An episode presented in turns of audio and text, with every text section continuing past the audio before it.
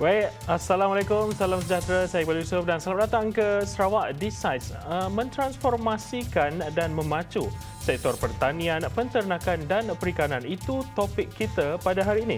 Kerajaan Sarawak ada merangka uh, strategi untuk mencapai matlamat menjadi pengeksport makanan utama menjelang tahun 2030.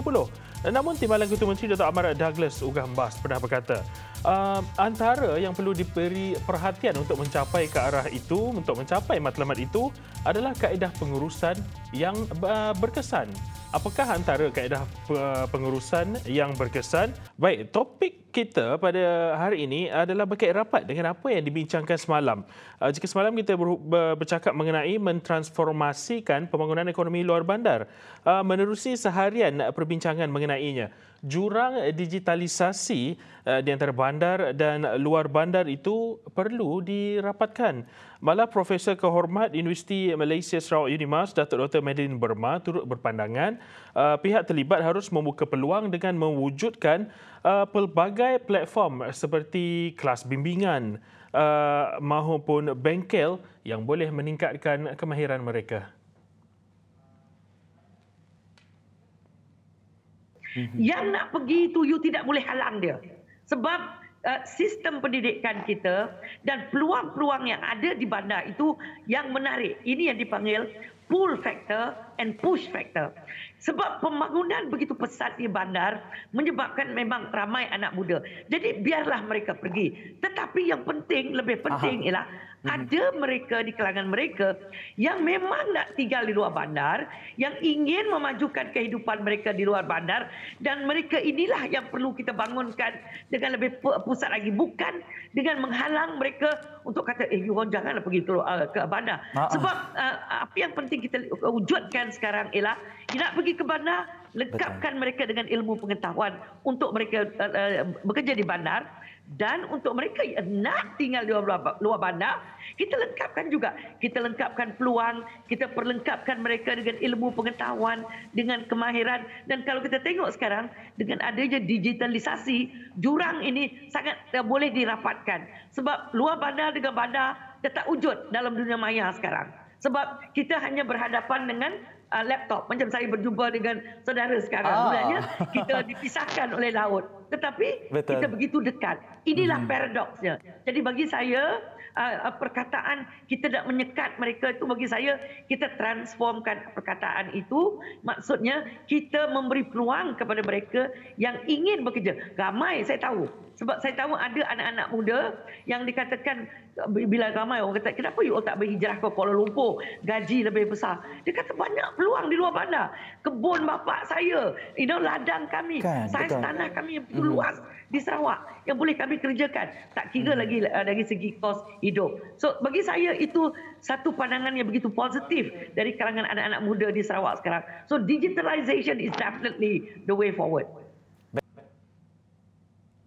Baik, jika diamati daripada apa yang dikongsikan Datuk Dr. Madeline Burma, uh, kata kuncinya adalah digitalisasi.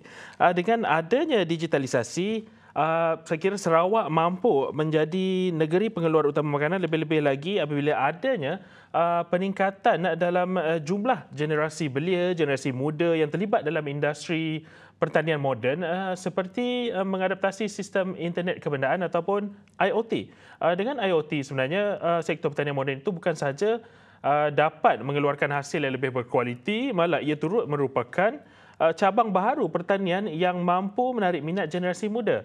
Uh, jadi bagi menceritakan kepada kita berhubung IoT, kita teruskan saja dengan rakan setugas Connie Grace uh, yang kini berada di rumah dan sedang menjalani kuarantin Connie Grace. Apa khabar Connie Grace? Ya Iqbal, terima kasih Iqbal. Saya khabar baik Iqbal. Terima kasih kerana beri kesempatan untuk saya walaupun saya sekarang ini masih di home quarantine dan ini gelang saya. Baiklah uh, untuk uh, kepada soalan Iqbal tadi ya. Baiklah untuk uh, pertanian IoT ini Iqbal, ia ia adalah uh, merupakan sistem peranti perkomputeran yang berkaitan dengan mesin, uh, uh, digital, mekanikal yang mempunyai keupayaan untuk memindahkan data melalui rangkaian tanpa memerlukan interaksi manusia. Uh, boleh dikatakan uh, tenaga manusia lah Iqbal.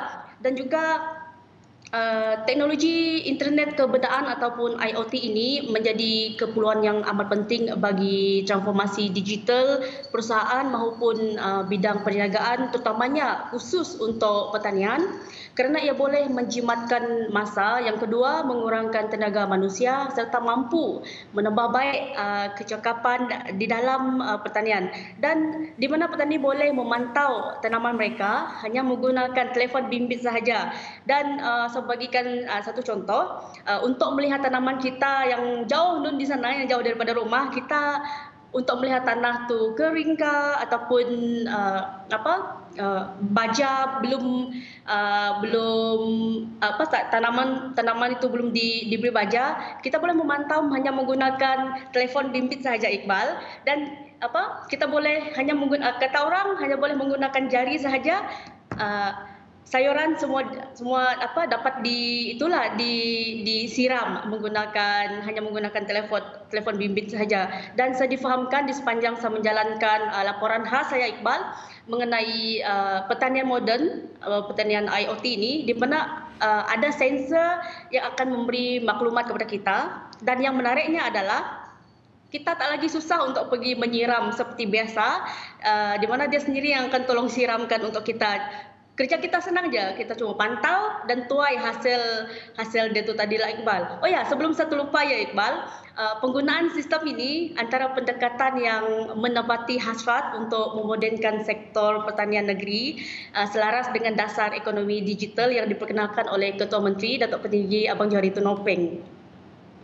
Ya Koni Uh, yeah. Koni, uh, saya kira menerusi laporan khas yang pernah Koni lakukan sebelum ini, uh, Koni ada yeah. pergi ke sebuah projek berimpak tinggi uh, Taman Kekal Pengeluaran Makanan Rampangi uh, yang berkeluasan kira-kira 19.74 hektar dengan 8 hektar dikhususkan untuk TKPN Rampangi sementara bakinya adalah untuk aktiviti penyelidikan uh, yang terletak di laluan utama menuju ke Santubong. Uh, mungkin Koni boleh kongsikan kepada semua uh, uh, penceritaan ni sebalik uh, laporan khas itu kau ni? Baik, uh, sebelum kita sebelum saya menjawab soalan Iqbal seperti tadi, mungkin kita boleh saksikan sedikit laporan yang telah disediakan bersama juru kamera Aziz Soleh. Mungkin kita boleh saksikan dulu. Setiap kali cuti SEM, saya akan ikut um, Ahmad Syafiq, iaitu abang kawan saya lah. Uh, lepas tu dari situ saya tengok apa yang dia usahakan, apa benda yang dia suruh kami buat. Uh, jadi dari situ saya belajar sikit demi sedikit tentang sistem fertigasi ini. Kata Aminur, kawasan dengan keluasan 60 kali 100 mampu ditanam dengan 1000 pokok cili di setiap empat buah rumah hijau. Beliau juga tidak menang tangan menerima tempahan daripada pelanggan dari sekitar Kuching. Beliau juga ada menerima tempahan dari Semenanjung, Malaysia. Satu memang cili ni memang susah sukar untuk dapat. Ha, lepas tu benda ni boleh hidup di Sarawak saja. Ha, setakat ni lah dari 2016 banyak yang macam semenanjung minta benih lah. Memang dia orang dah try juga nak tanam tapi semua belum tak menjadi. Ha, tak menjadi. Sementara itu, Ahmad Tarmizi, 25 tahun berkata, menggunakan sistem peladangan pintar menerusi aplikasi Internet of Things IoT banyak meningkatkan hasil pengeluaran sehingga berlipat kali ganda setiap minggu. Katanya lagi, ia juga mengurangkan kos operasi dan tenaga kerja kerana mendapat bekalan air dan baja dalam kuantiti yang diperlukan. Mengambil contoh seperti alat pengesan atau sensor yang dipasang di sekitar tanaman dan berfungsi sebagai saluran maklumat mengenai kuantiti siraman air, baja nilai pH dan juga kelembapan tanah. Sensor ini uh, kegunaannya adalah dia boleh cek dia punya uh, keringan keringan tanah, suhu panas dalam greenhouse kita macam mana. Uh, sebagai contoh, kalau uh, tanah kita dalam keadaan kering, automatik kita tahu pokok kita kekurangan air. Uh, kebaikan sensor ni juga dia boleh menunjukkan maklumat dalam masa 24 jam. Setiap kira setiap hari lah dia uh, dia akan tunjuk uh, bacaan-bacaan uh, keadaan RPH kita, tanah kita, pokok uh, pokok kita lah. Laporan Konigres Ujan dan Juru Kamera Aziz Soleh, TVS Kuching.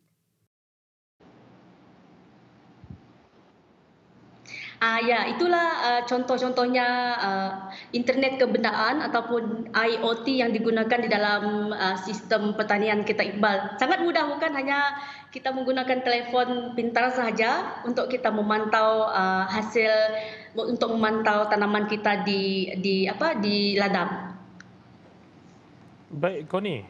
Ba- hmm. Mungkin Koni boleh juga kongsikan kepada semua bagaimanakah uh, pula dengan uh, keadaan sosioekonomi masyarakat setempat uh, ketika KONI melakukan tinjauan KONI?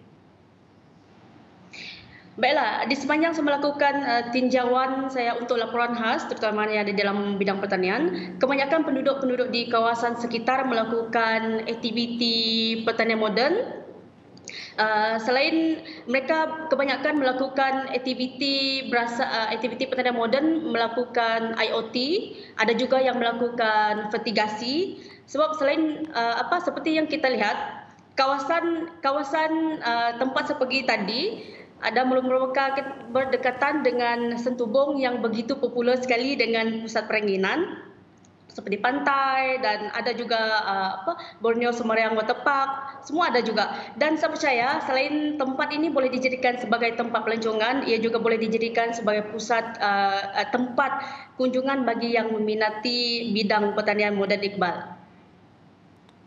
Baik, terima kasih Koni untuk perkongsian itu. Ya Koni, terima kasih Koni, ya, jaga diri. Baik. Jadi berdasarkan apa yang uh, dikongsikan rakan setugas Koni Grace itu tadi, uh, penggunaan sistem IoT uh, merupakan antara uh, pendekatan yang mendepati hasrat untuk memodenkan sektor pertanian di Sarawak uh, selaras dengan dasar ekonomi digital yang diperkenalkan Ketua Menteri Datuk Pantinggi Abang Johari Tonopeng. Uh, menerusi penggunaan sistem IoT juga, uh, jika kita lihat produktiviti uh, pertanian dapat dipertingkatkan dan uh, seterusnya berjaya menembusi pasaran antarabangsa. Jadi saya kira sekian saja uh, perbincangan kita untuk pagi ini. Uh, Sarawakku sayang, jaga Sarawak, into Sarawak, hashtag Sarawak Decides. Saya Iqbal Yusuf, Assalamualaikum dan salam hormat.